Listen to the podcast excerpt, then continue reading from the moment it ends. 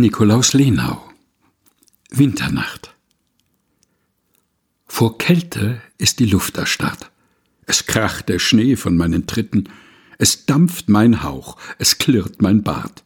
Nur fort, nur immer fortgeschritten. Wie feierlich die Gegend schweigt. Der Mond bescheint die alten Fichten, die sehnsuchtsvoll zum Tod geneigt, den Zweig zurück zur Erde richten.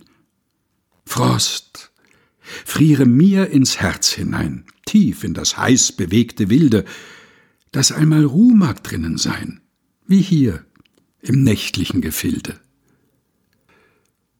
Nikolaus Lenau Winternacht gelesen von Helga Heinold